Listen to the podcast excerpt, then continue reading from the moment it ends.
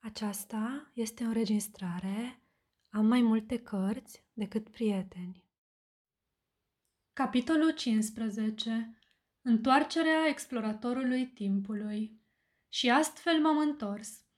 Cred că mult timp am rămas în nesimțire pe mașină. A început iar clipitul des al succesiunii zilelor și a nopților. Soarele a devenit iar auriu, cerul albastru. Am început să respir cu mai multă ușurință. Contururile pământului urmăreau fluctuația fluxului și refluxului. Acele indicatoare se învârteau îndărât pe cadrane.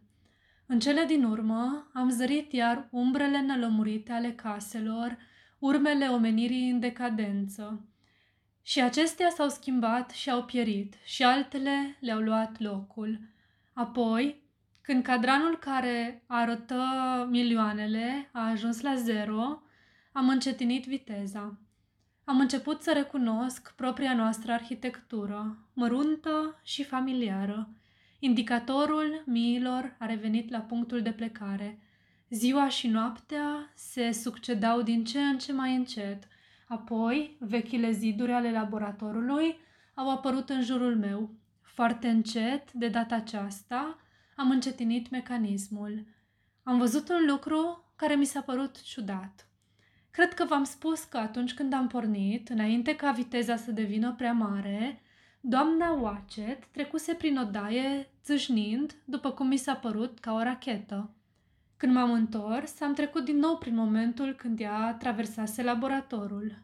Dar acum, fiecare mișcare a ei părea să fie exact reversibil la celor dinainte. Ușa de la celălalt capăt s-a deschis, doamna Watchet s-a strecurat în tăcere în laborator de andărătelea și a dispărut în dosul ușii prin care intrase prima dată.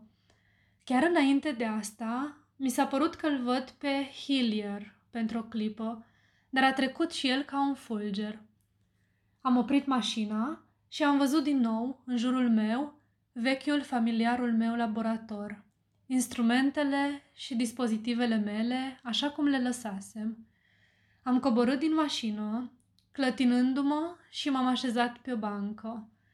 Timp de câteva minute am fost cuturat de un tremur puternic. Apoi m-am mai liniștit. În jurul meu se afla iar vechiul meu atelier, exact cum fusese înainte. Poate că adormisem acolo și totul nu fusese decât un vis. Și totuși nu. Mașina plecase din colțul de sud-est al laboratorului. Acum se odihnea în colțul de nord-vest, în fața peretului, unde ați văzut-o și voi. Este exact distanța între mica pajiște și piedestalul Sfinxului Alb, unde îmi duseseră morloci și mașina. Un timp n-am putut să gândesc la nimic. Apoi, M-am ridicat și am străbătut coridorul până aici, șchiopătând, pentru că încă mă durea călcâiul și simțindu-mă năclăit de murdărie. Am văzut The Paul Mall Gazet pe masa de lângă ușă. Am aflat că data era într-adevăr cea de azi și, privind la pendul, am văzut că era aproape ora 8. V-am auzit vocile și zgomotul farfuriilor – am ezitat. Mă simțeam tare bolnav și slăbit. Atunci am adulmecat mirosul bun de friptură și am deschis ușa. Restul îl știți. M-am spălat, am mâncat și acum vă istorisesc întâmplarea.